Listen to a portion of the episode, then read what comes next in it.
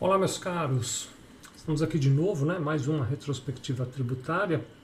É, é, é até divertido, porque eu e o doutor Eduardo Corrêa, que está sempre conosco aqui. Boa tarde, Eduardo, como é que vai?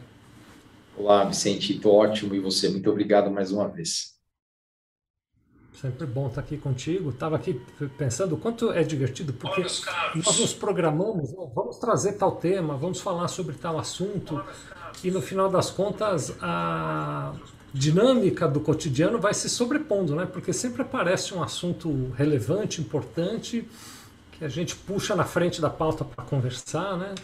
É, hoje, por exemplo, temos dois temas assim muito interessantes do interesse é, direto de, de, muita gente que está nos assistindo. O primeiro deles é, não sei se todos acompanharam ou não, mas é o julgamento que está acontecendo no STF e a tese que está sendo julgada é se o contador deve ou não ser responsabilizado, ou melhor dizendo, se ele pode ou não ser responsabilizado pelas dívidas tributárias dos seus clientes. Né?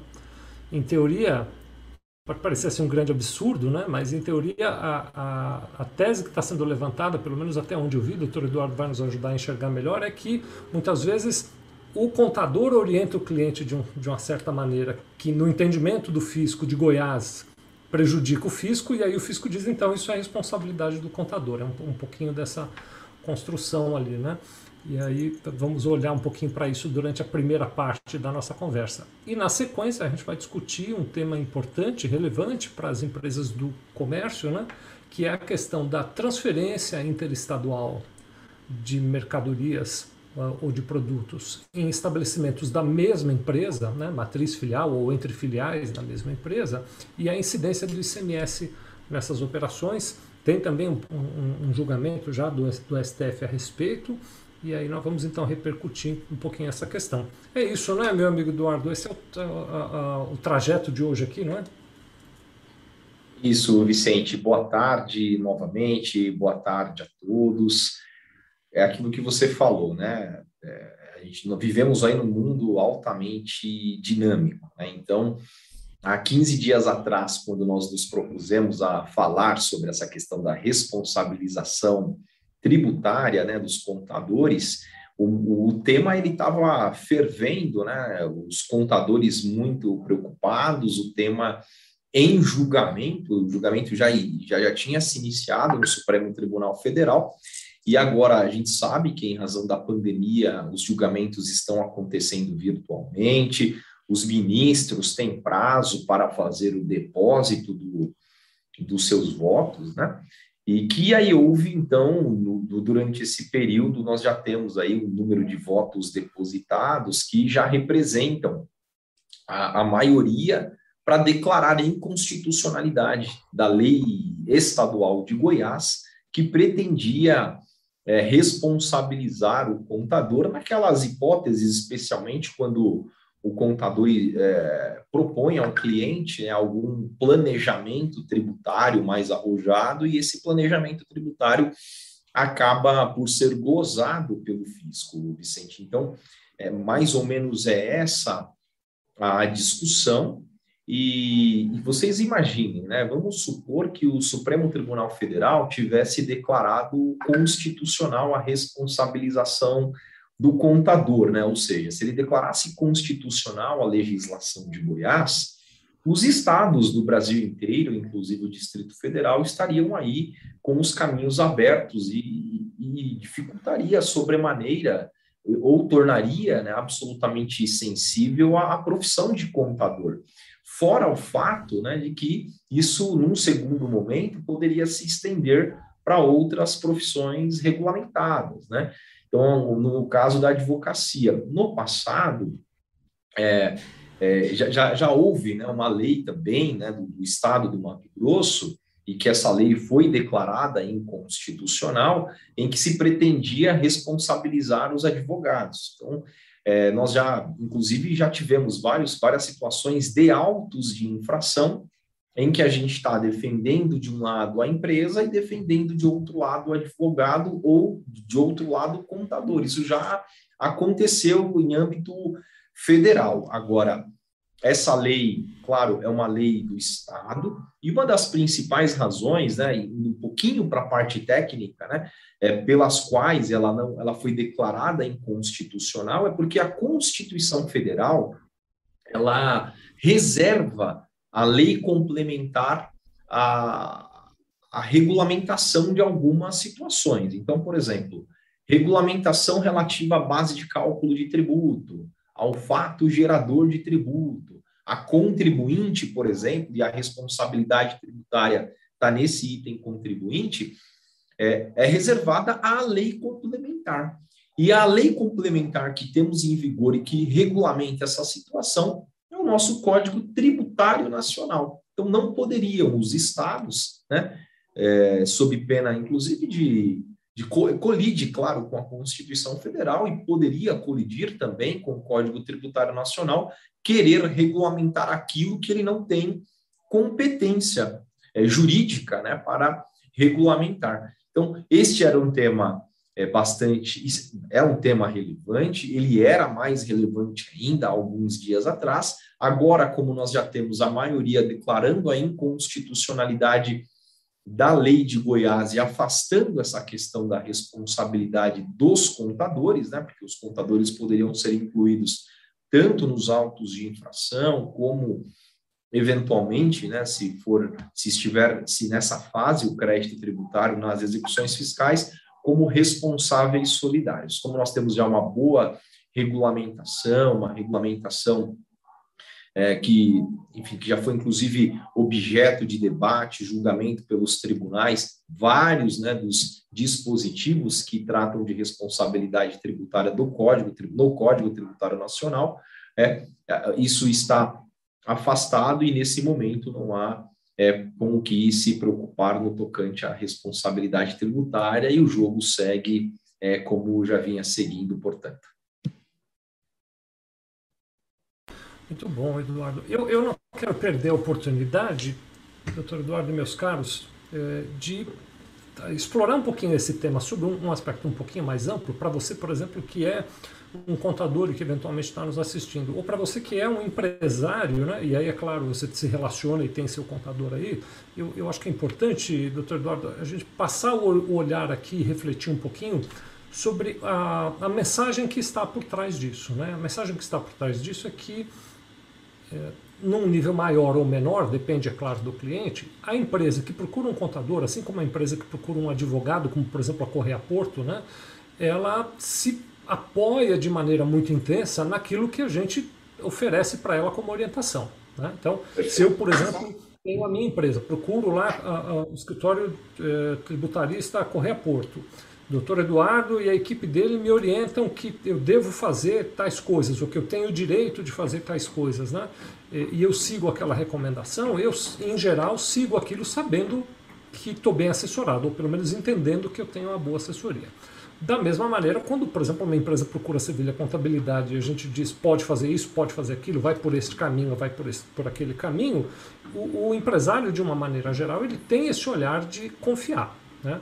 Então, para nós profissionais contábeis, e toma liberdade aqui até para os uh, profissionais da área jurídica, da área do direito, tem, pesa uma responsabilidade muito grande sobre o quanto de tempo a gente dedica para esclarecer para o cliente o que está sendo feito. Né? Existem coisas que são óbvias. Por exemplo, um cliente pagou um, um, uma guia de recolhimento, vou dar um exemplo aleatório aqui, de PIS duas vezes, ele se equivocou, pagou duas vezes. É óbvio que ele pode recuperar aquilo. Né?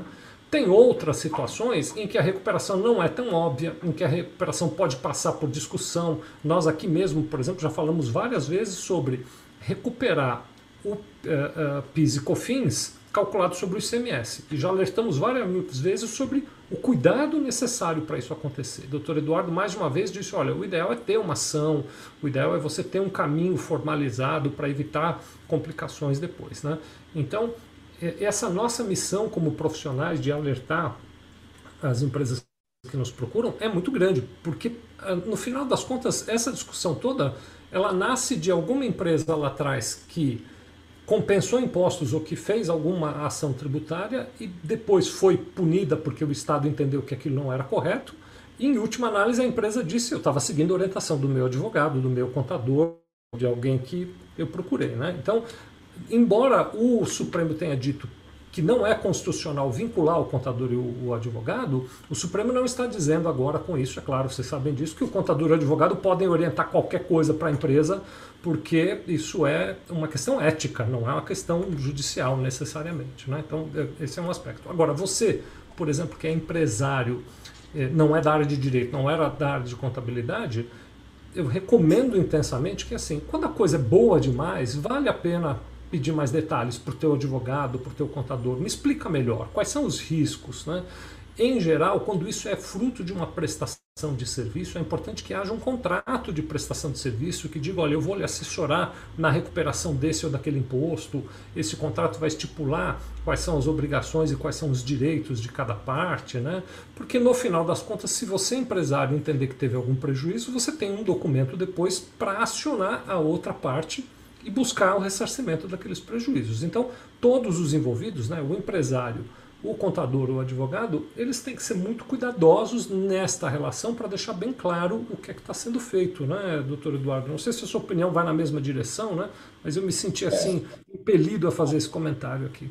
É, eu acho muito bom e você foi assim bastante completo na sua colocação, porque você colocou todos os atores e cada um na sua posição e, e e como cada um deve proceder, né? Eu só colocaria também, Vicente, que assim, o contador e o advogado, né, até por uma questão de, de responsabilidade profissional, né? Então, eles têm que é, apresentar a, as alternativas, as, as opções que estão disponíveis aos empresários dentro de um contexto de total transparência. Eu acho que isso é o mais importante, né? Às vezes, você tem bons fundamentos jurídicos, tem boa base é, para poder defender aquilo que está sendo proposto, tanto o advogado como o contador, quando se propõe a realizar planejamentos tributários mais sofisticados, é, existem muitas vezes uma base jurídica é, favorável, às vezes já existem entendimentos do próprio CARF, né, o Conselho Administrativo de Recursos Fiscais, é, que é um conselho que realiza julgamentos aí no, no, âmbito federal, né?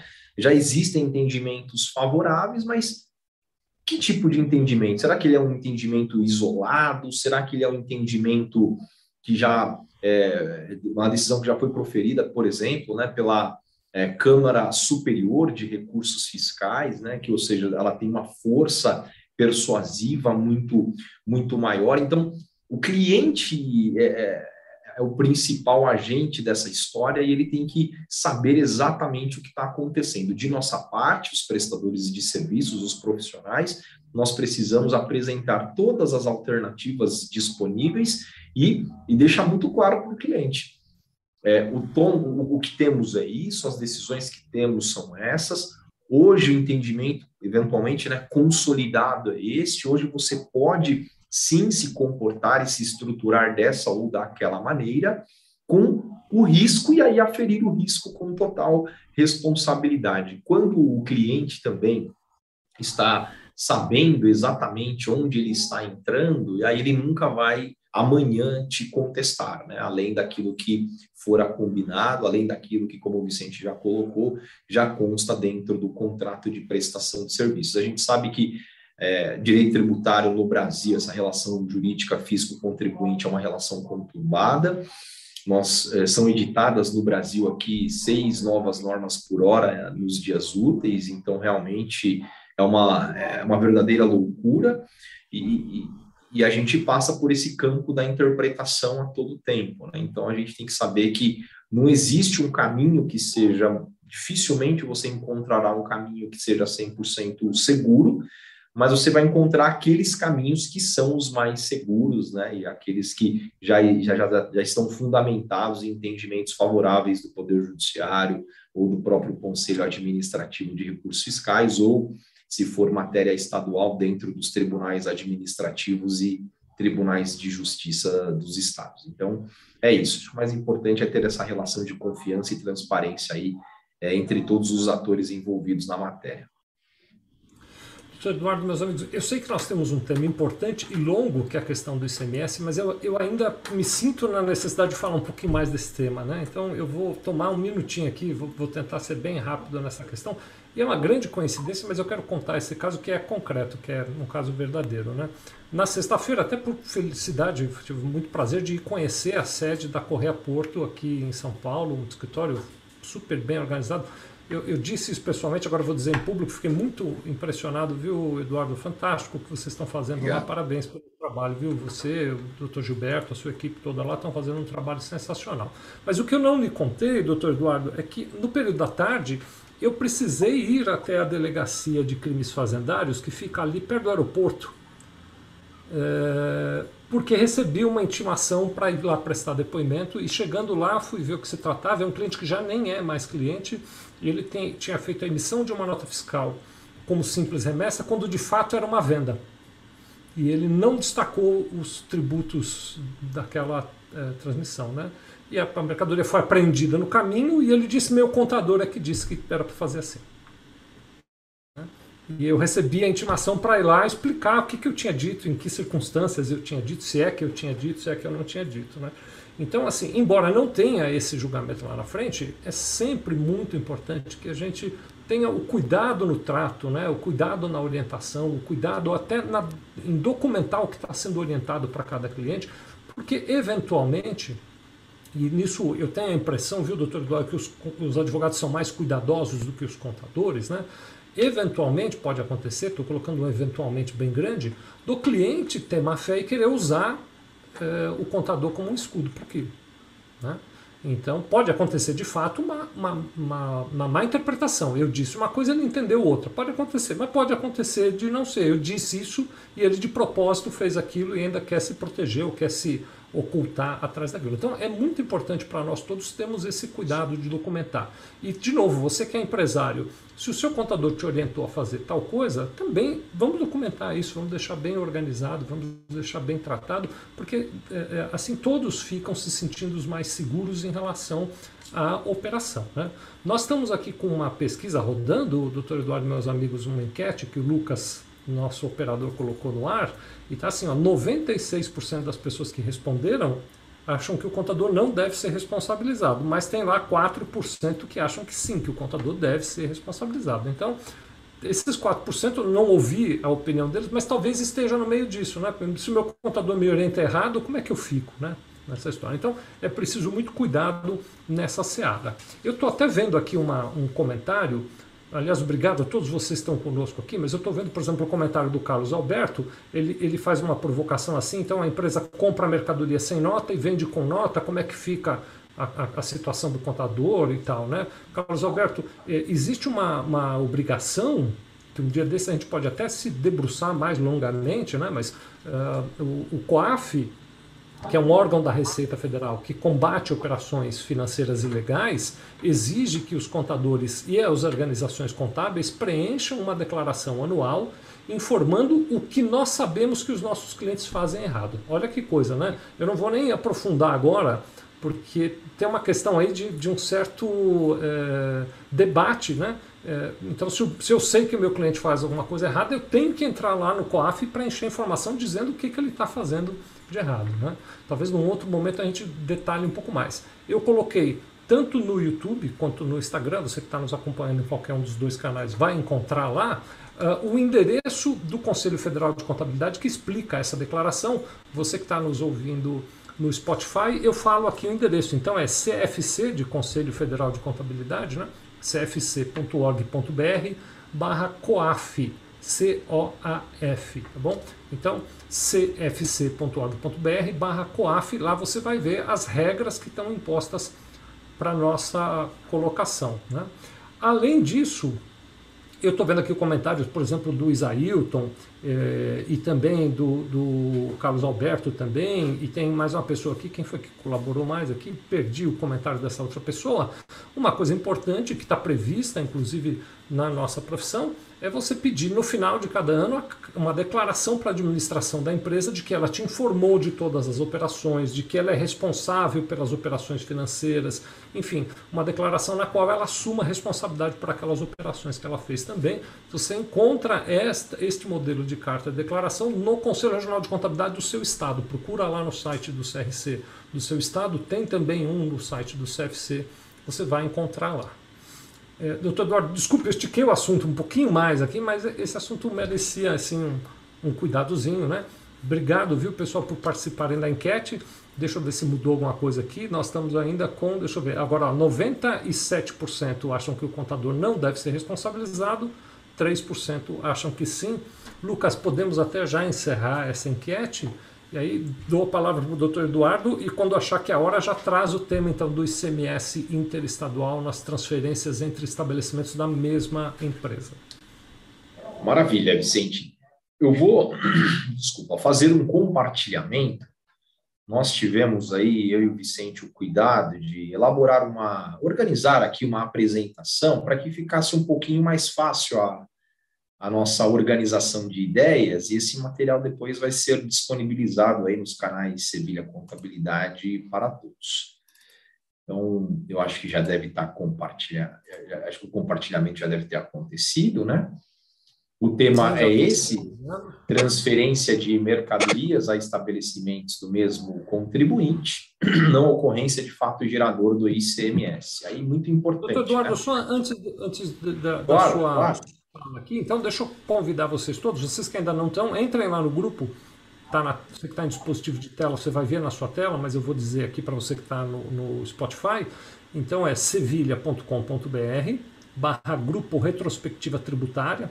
Só gosto de lembrar que o Sevilha não tem R, sevilha.com.br barra grupo retrospectiva tributária. Entra no grupo, quando a gente terminar a transmissão, nós vamos colocar esses slides que o doutor Eduardo está mostrando aqui lá para vocês terem acesso também.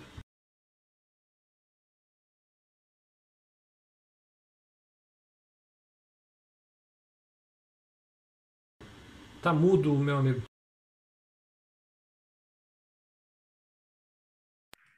Ótimo. Nós temos aqui, então, o tema, nós tivemos o cuidado de colocar não ocorrência do fato gerador, que é diferente de não incidência tributária. Né? Então, não acontece sequer, não é nem considerado sequer operação quando há uma transferência de mercadorias a estabelecimentos do mesmo contribuinte. Aí nós vamos ter que aqui é, voltar um pouquinho né, para alguns conceitos elementares do ICMS. E quando a gente faz qualquer análise tributária, nós temos que sempre partir da previsão constitucional. Então, isso é, assim, serve para qualquer profissional que lida é, nessas relações jurídicas, eu quero dizer, serve para o advogado, mas ao contador também, né? E nós temos aqui o artigo 155 da Constituição Federal, é sempre ponto de partida de qualquer análise de relação jurídica tributária, e que ele traz a competência tributária. Essa daqui, a Constituição Federal institui tributo? Não, ela não institui tributo, ela só outorga competência para que o Estado e o Distrito Federal o faça. E no artigo 155, inciso 2, ele traz ali a previsão, né, com, é, dando ali a, possibilidade né, dos estados e Distrito Federal instituírem o ICMS, que incide sobre operações relativas à circulação de mercadorias. Este é o ponto que nos interessa, mas nós sabemos que o ICMS incide também sobre a prestação de serviços interestadual, intermunicipal e de comunicação. Bom, é, o que nos interessa aqui é aqui o início, né? Operações relativas à circulação de mercadorias. Né? Então, o que, que é é uma operação, é uma operação com o objetivo de é, gerar riqueza. Né? Então, uma operação é, jurídica, uma operação em que é, de circulação de mercadorias, onde há né, o termo circulação, essa transferência de titularidade. E não é de titularidade entre é, o mesmo contribuinte, a titularidade de, um CNPJ raiz X para um CNPJ raiz Y, ou seja, se se tratar é, de uma filial dentro desta situação, não acontece sequer uma operação de circulação de mercadorias. É uma mera transferência da mercadoria de uma matriz para uma filial ou de uma filial para uma outra filial. Ou seja, não é sequer uma operação na concepção aqui é, do ICMS. Né? Então, nós temos, além da Constituição Federal para fins de ICMS, a Lei Complementar 87 de 96. Essa é uma lei nacional, né? então ela norteia toda a legislação do ICMS de todos os estados e do Distrito Federal. Ela é uma lei nacional, vale dizer, portanto, né? E eu estou dizendo isso por quê? Porque foi essa a lei que foi objeto é, de análise pelo Supremo Tribunal Federal, ou seja, não foi a lei de algum estado em específico, mas sim a lei nacional. E nesse artigo 12, inciso 1, o que, que ela traz? Ela traz o seguinte: considera-se ocorrido o fato gerador do ICMS é, no momento da saída da mercadoria do estabelecimento de contribuinte, ainda que para outro estabelecimento do mesmo titular. Essa discussão, o que nós precisamos dizer neste ponto? Né? Essa é uma discussão muito antiga, ela existia ainda antes da Constituição Federal, que no nosso caso é de 1988. Depois disso, houve, esse tema voltou à pauta de discussão, nós vamos falar disso um pouco é, mais à frente, o STJ, antes ainda da lei complementar de 96, ele tomou essa decisão dizendo que não há ocorrência de fato gerador na transferência de, na mera transferência de mercadoria entre estabelecimentos. Aí nós temos, eu trouxe aqui, eh, nós trouxemos aqui a lei do Estado de São Paulo para ficar um pouquinho mais fácil, então ocorre o fato gerador que repete né, o, a, a lei complementar 87, na saída de mercadoria, ainda que para outro estabelecimento do mesmo titular, e o decreto regulamentador também do Estado de São Paulo, é, que diz exatamente, repete a, a, o que consta aí da lei que instituiu o ICMS no Estado de São Paulo. E essa, é, é, esses pontos aqui, a gente sabe né, que a legislação do, do Estado de São Paulo, normalmente, ela acaba sendo utilizada aí nos mesmos termos, muitas vezes, pela maioria dos estados. Então, todos os estados do Brasil têm é, essa mesma essa mesma prescrição normativa. Tá? E aí, para como nós falamos aí dessas questões assim elementares do ICMS, então a incidência do ICMS ela exige, ela exige uma circulação jurídica e não meramente física de mercadorias, ou seja, uma circulação que tenha por objetivo um ato de mercancia, uma circulação onde haja uma transferência de titularidade, mas não entre estabelecimentos, mas de propriedade efetivamente. Ela sai do proprietário A, vai para o proprietário B, que não, é, é, não, não, não possuem o mesmo CNPJ, e a questão do ato de comércio efetivo, né? Vai mercadoria, volta o, o dinheiro pelo pagamento dessa mercadoria. Então, é, esse é o, basicamente, né, são as questões elementares aí do ICMS circulação de mercadorias. Muito importante isso para o que nós vamos é, é, trazer lá na frente nas conclusões. Então, o caso aqui é só para. Esse slide é bem rápido, né? É, o que, que a gente está discutindo? A transferência física de mercadorias, aí produzidas ou adquiridas, porque você pode tanto produzir e revender e mandar para um outro estabelecimento, como adquirir e mandar para um outro estabelecimento. Você pode adquirir este copo né, no estabelecimento que está no Tatuapé e mandar para o estabelecimento que está na Casa Verde, ou você pode mandar esse copo para uma, um outro estabelecimento da sua empresa, localizada é, em outro estado da federação, por exemplo, saindo de São Paulo e indo para Pernambuco. Né? É, para revenda, né, para venda ou revenda nas suas filiais comerciais, seguida de venda-revenda interna por parte dessas filiais em todo o território nacional. Então, é a mera é, transferência de mercadorias entre estabelecimentos da mesma pessoa jurídica. Então, sempre quando nós estivermos falando é, de um estabelecimento, de estabelecimentos de é, mesma raiz CNPJ, nós estamos falando de estabelecimentos da mesma pessoa jurídica, portanto, não acontece operação, é uma mera transferência física, não acontece a circulação jurídica, não há transferência é, de titularidade, também não há o ato de mercancia, que são os pontos que nós colocamos aí no slide anterior.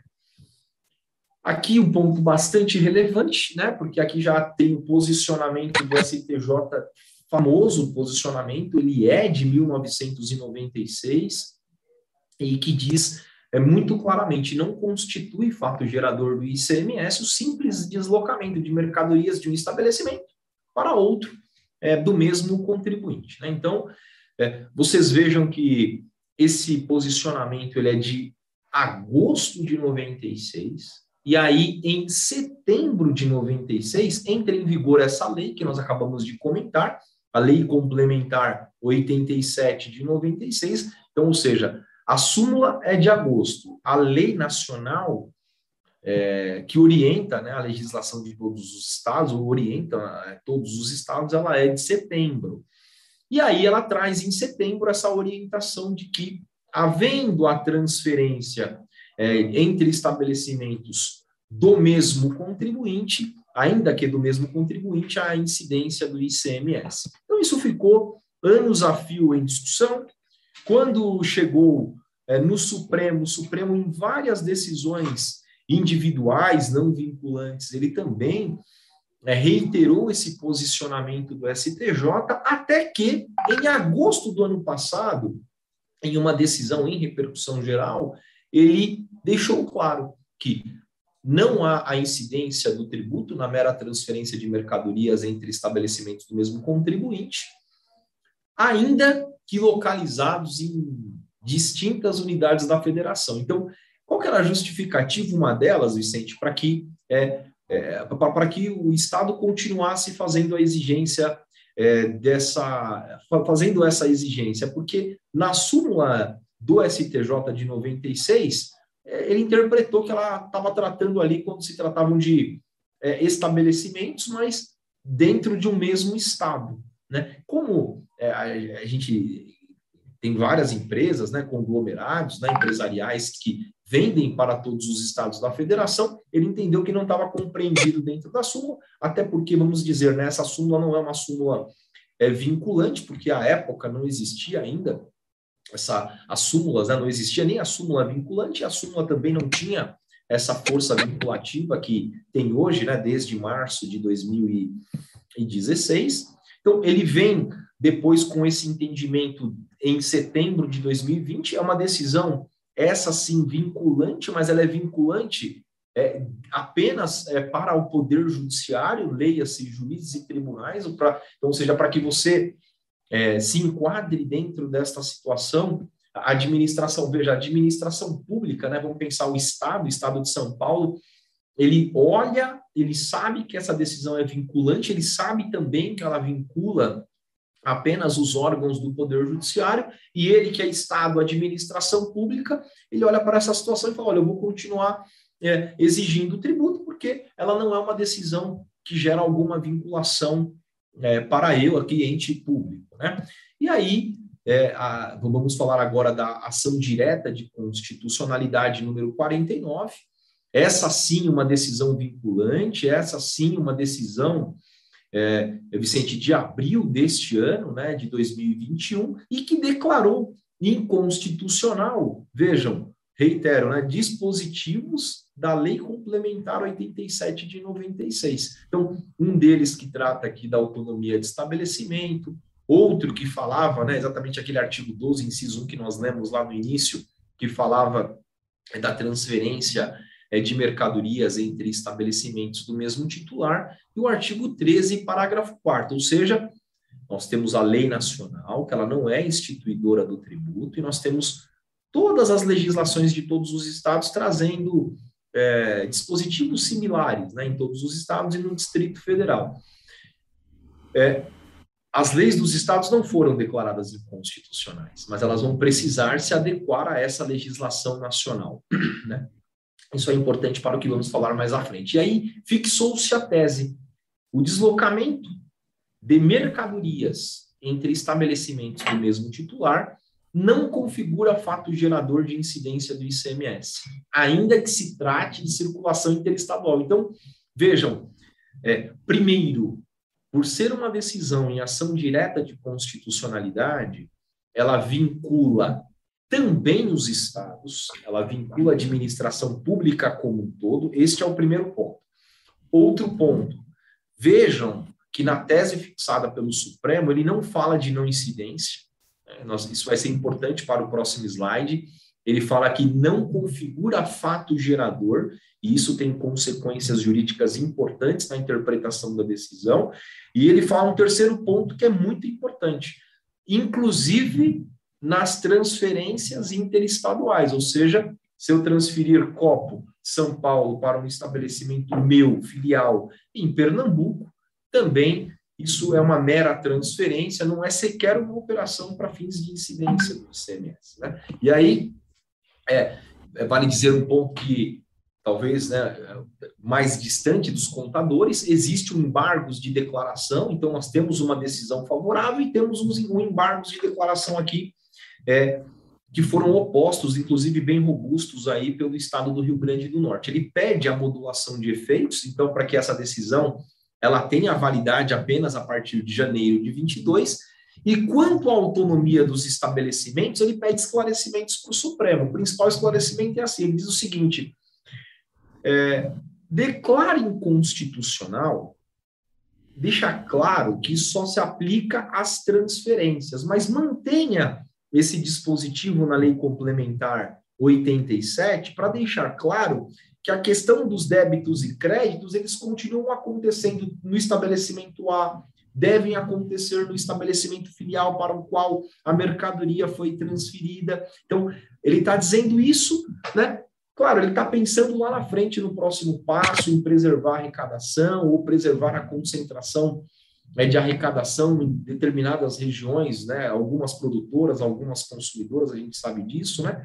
Então, ele quer que se mantenha esse dispositivo que trata da autonomia dos estabelecimentos dentro da lei complementar, só deixando claro que não incide, ou melhor, né, não, há, não acontece o fato gerador do ICMS nessa mera transferência. Né?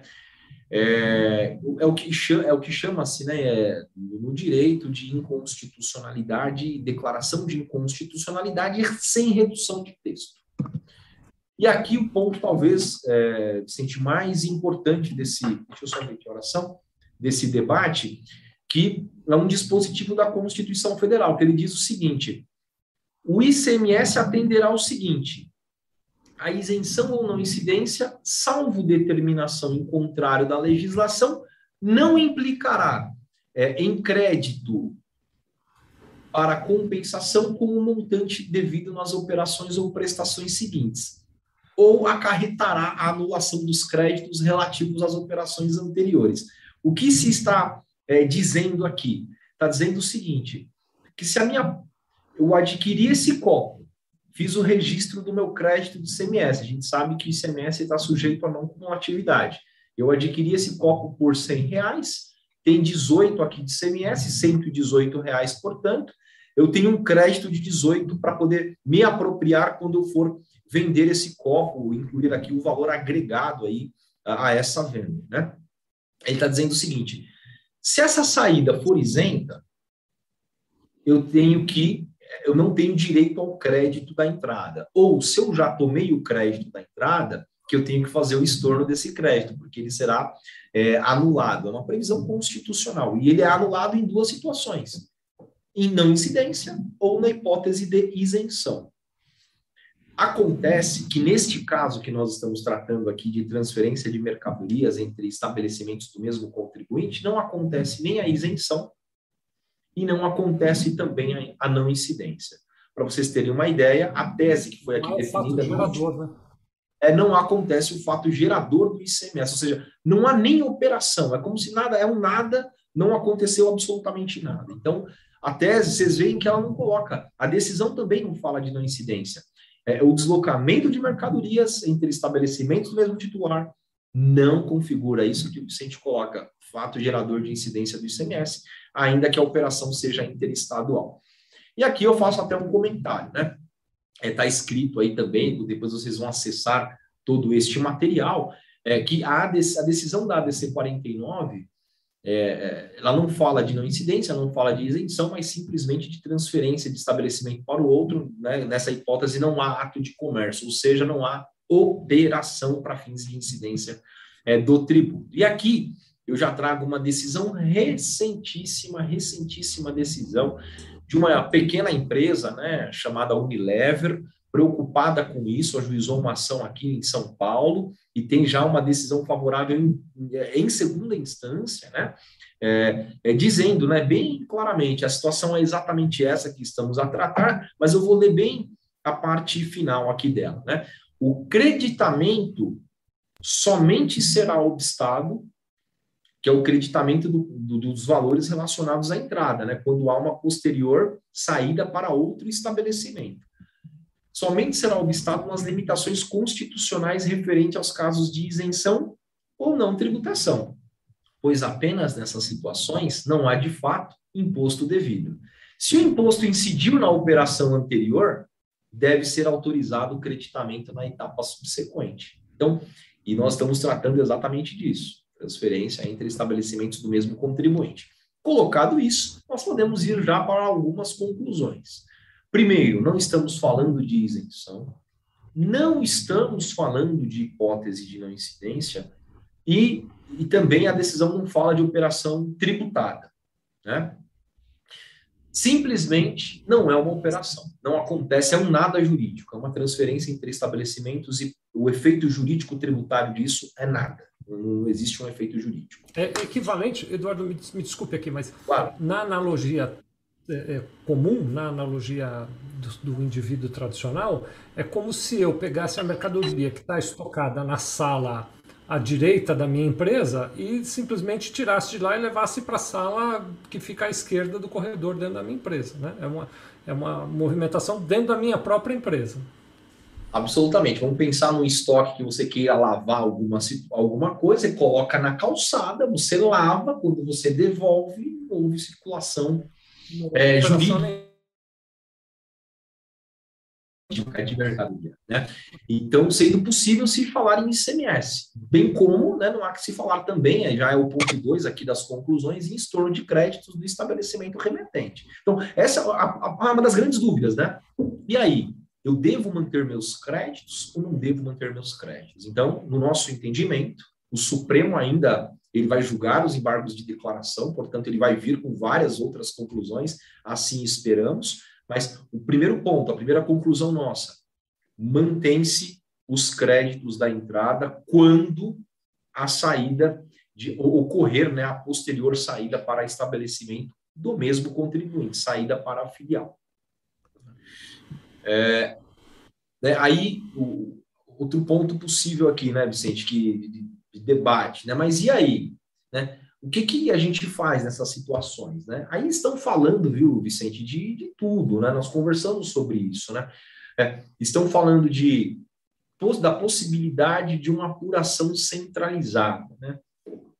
Uma apuração centralizada, por quê? Porque existem os SPEDs. Né? Então, Hoje, né, os estados eles conseguem fazer uma consulta mais global das operações dos contribuintes, não se restringindo apenas aos estados. Então, fala-se dessa possibilidade. Claro, depois vai ter que operacionalizar, vai ter que dar uma parada nessas arestas, mas uma, um caminho aí, é, após a análise do Supremo, a depender do que ele colocar, é essa apuração centralizada. Outro ponto importante que se fala aqui também, Vicente, é a questão da transferência de crédito. Então, comprei a mercadoria aqui no estado A, remeti para minha filial em Pernambuco. Eu transporto esse crédito para Pernambuco, quando da venda e da apuração do ICMS, ele abate esse ICMS da compra que foi realizada no estado de São Paulo, do ICMS a pagar da sua saída é tributada em Pernambuco. Né? Então, este é um outro caminho possível. E aí a outra pergunta que as empresas poderiam fazer é assim: e hoje, o que, que eu tomo a título de providência? Né? Então, é, a nossa nosso entendimento é que você não tem que tomar nenhuma providência imediata. Você tem sim que, se você se enquadrar nessa situação, você tem sim que tomar todos os cuidados nesse, assim no sentido de é, acompanhar o tema, né? Porque o tema nós falamos está aguardando o julgamento dos embargos de declaração. O fato é que as leis dos estados elas continuam em vigor, né? Então este é um ponto. Elas não foram ainda, não, não tenho notícia de algum estado que já revogou sua lei, né? Então você, nós temos que manter é, as coisas como elas se encontram. O STF deve deliberar sobre a manutenção dos créditos e essa questão sobre a autonomia dos estabelecimentos, então há necessidade de aguardar o julgamento dos embargos de declaração. É para que haja também é, uma aplicação da decisão, as, as leis dos estados elas precisam ser revogadas, elas devem, isso deve acontecer com uma certa rapidez aí após a após a, o julgamento do Supremo. E existe uma resposta à consulta é, do Estado de São Paulo, em que ele está corroborando isso que nós trouxemos, né? Que ele, ela, ela, é bem clara, vou ler só, bom, vamos ler esse item 1 aqui, que é o item único dessa resposta à consulta, e que o Estado de São Paulo orienta os contribuintes que se encontram nessa situação. Enquanto não proferida a decisão final referente aos embargos de declaração interpostos em razão de omissões da ADC 49, e tendo em vista a legislação vigente do imposto, cita a lei complementar, a lei estadual e o regulamento, e a natureza vinculada da atividade fiscalizatória, ou seja, como não transitou em julgada a decisão do Supremo, ele, o fiscal ele é obrigado a seguir aquilo que está previsto na lei do Estado de São Paulo. Entende-se que permanecem aplicáveis as atuais disposições legais condicionantes ao correto aproveitamento do crédito nas transferências entre estabelecimentos pertencentes ao mesmo titular. Então, são esses os pontos aí relacionados a este tema que nós queríamos trazer para contribuir. Esse material vai ficar à disposição de todos e eu fico à disposição juntamente com o Vicente aqui para bater mais um pouquinho de, de papo aqui sobre, sobre essa matéria. Vou descompartilhar aqui. Acho que já aconteceu, né? Muito bom, muito bom, muito bom. Bom, veja, é, assim, o assunto ele é, é, amplo, né? Tem várias nuances, vários aspectos ainda não esclarecidos, mas tem alguns aspectos claros, né? Então, eu queria começar com uma pergunta aqui, doutor Eduardo, me diz o que, que poderia ser feito num caso desse. Então, imagine que eu tenho um estabelecimento em São Paulo e quero transferir mercadorias para um estabelecimento em outro, outra unidade da federação. Né? Uh, tem agora, acabou de, de ser apresentada, uma, uma resposta de uma consulta feita à Secretaria da Fazenda de São Paulo, na qual ela entende que tem que se aplicar então a tributação do ICMS. É, é o caso de eu é, solicitar, através de mandado de segurança, uma decisão liminar para eu poder transferir a mercadoria sem o ICMS, se para mim isso é importante? Sem dúvida. Então, assim, nesse exato momento, então, vamos considerar a situação é, 14 de setembro de 2021. Eu falo isso porque né, vivemos num mundo absolutamente dinâmico nessa área tributária. Né? Sexta-feira a resposta poderia, pode ser outra. Né?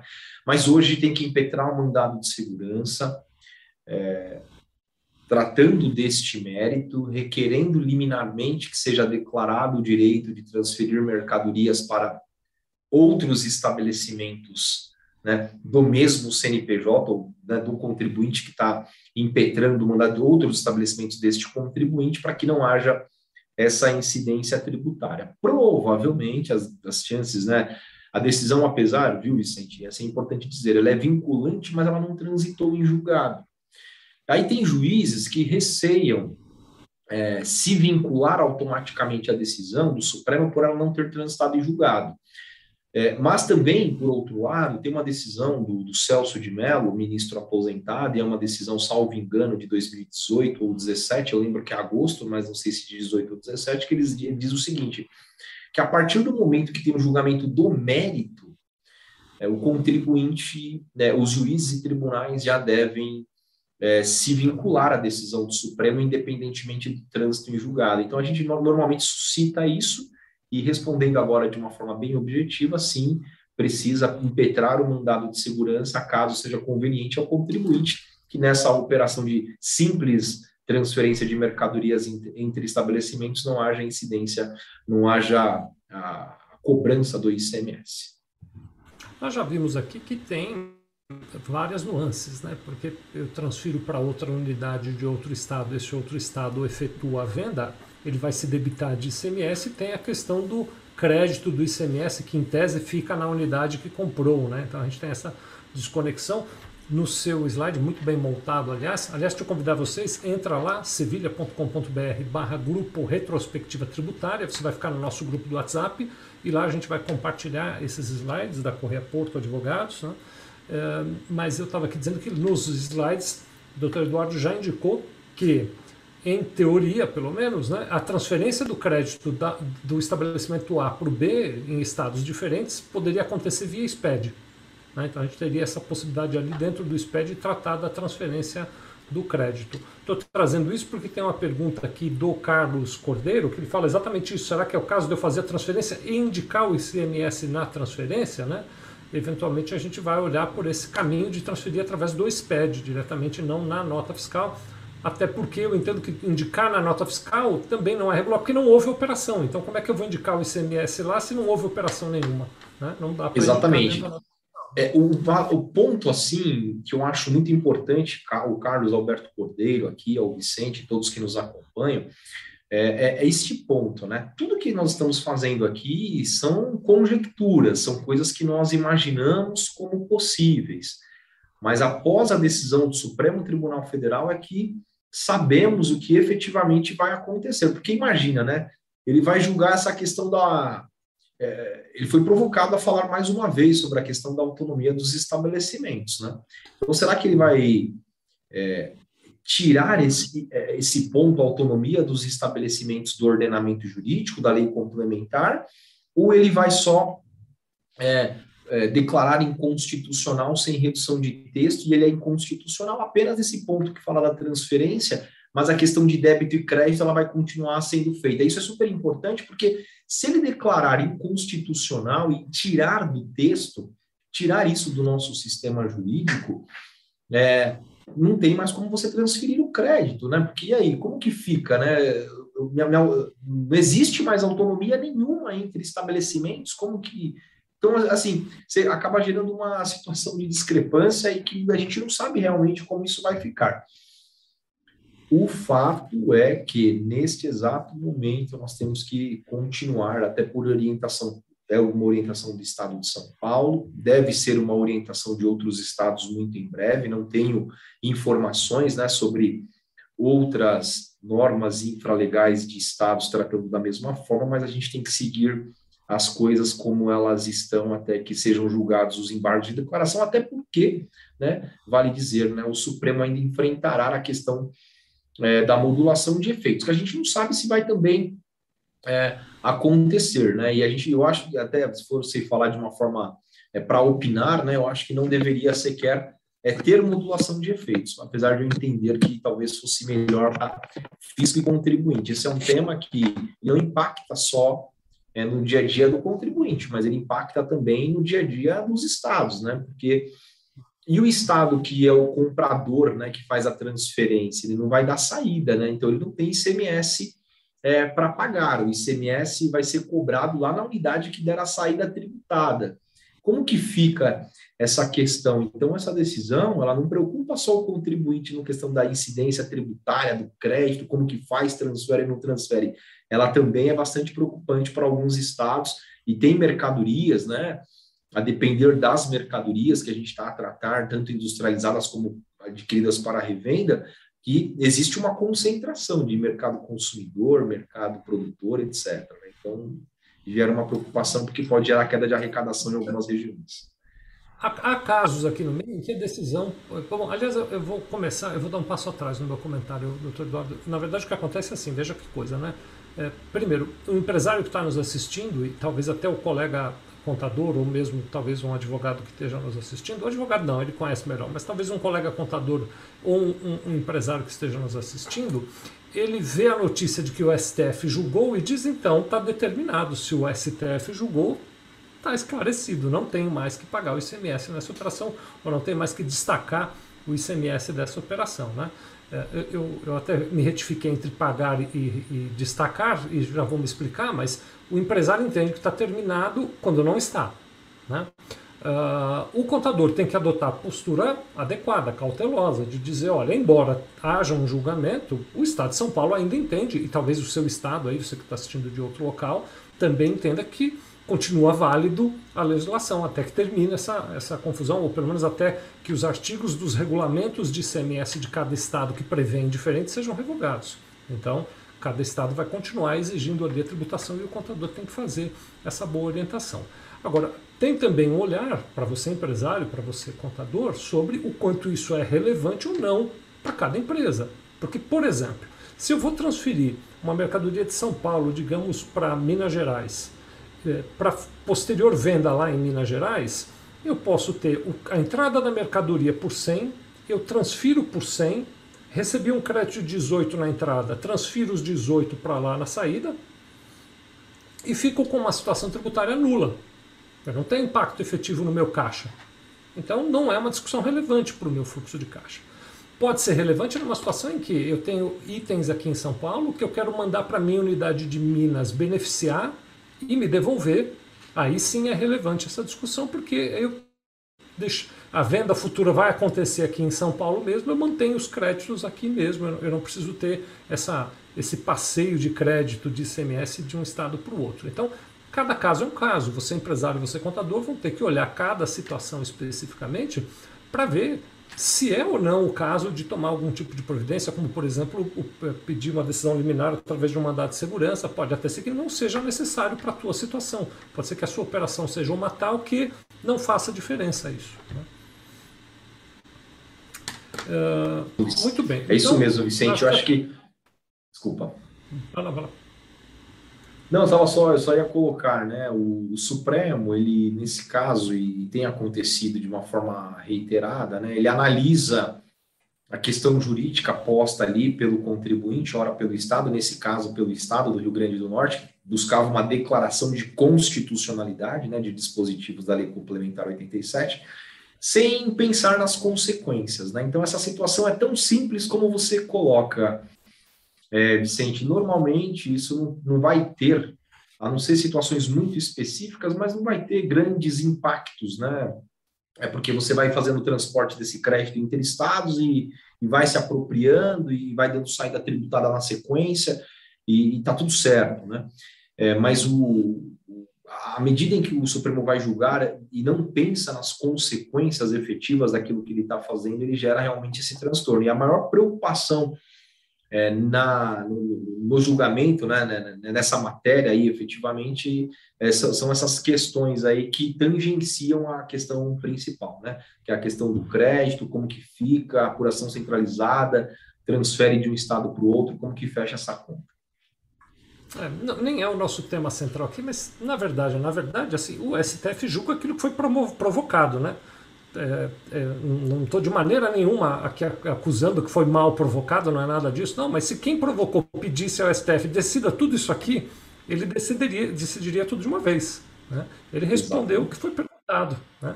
E, e, e, aí eu fico até me imaginando, né? O doutor Eduardo também fica pensando nisso, né? Se eu tivesse ingressando com ação lá no STF, né?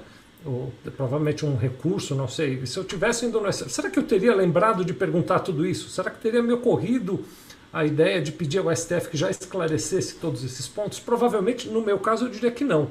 Eu, eu, não, eu enxergaria apenas a operação daquele caso que eu estou olhando, eu não pensaria em todas os tipos de operação existentes daquela mesma natureza. Né? Então, não dá nem para atribuir ao STF assim a carga de um julgamento mal feito. Não é isso, ele julgou o que estava proposto ali. Agora, já que o Rio Grande do Norte provocou uma ampliação de análise, ele amplia e vai analisar de outro cenário. E assim nós vamos progredindo. Né? Bom, muito bem. Estamos aqui terminando o nosso programa. Obrigado a você que nos acompanhou. É, nós então temos repetido esse encontro sempre na segunda terça-feira e na quarta terça-feira de cada mês. Né? Então, daqui duas semanas nós estaremos de novo aqui para falar sobre outros aspectos tributários. Né? A gente chama de retrospectiva porque a gente acaba olhando o que aconteceu nesse meio tempo e traz aqui para o debate. Né? Uh, nesse meio tempo você pode nos acompanhar lá no grupo do WhatsApp, que eu já até disse, mas vou repetir, sevilha.com.br barra grupo retrospectiva tributária.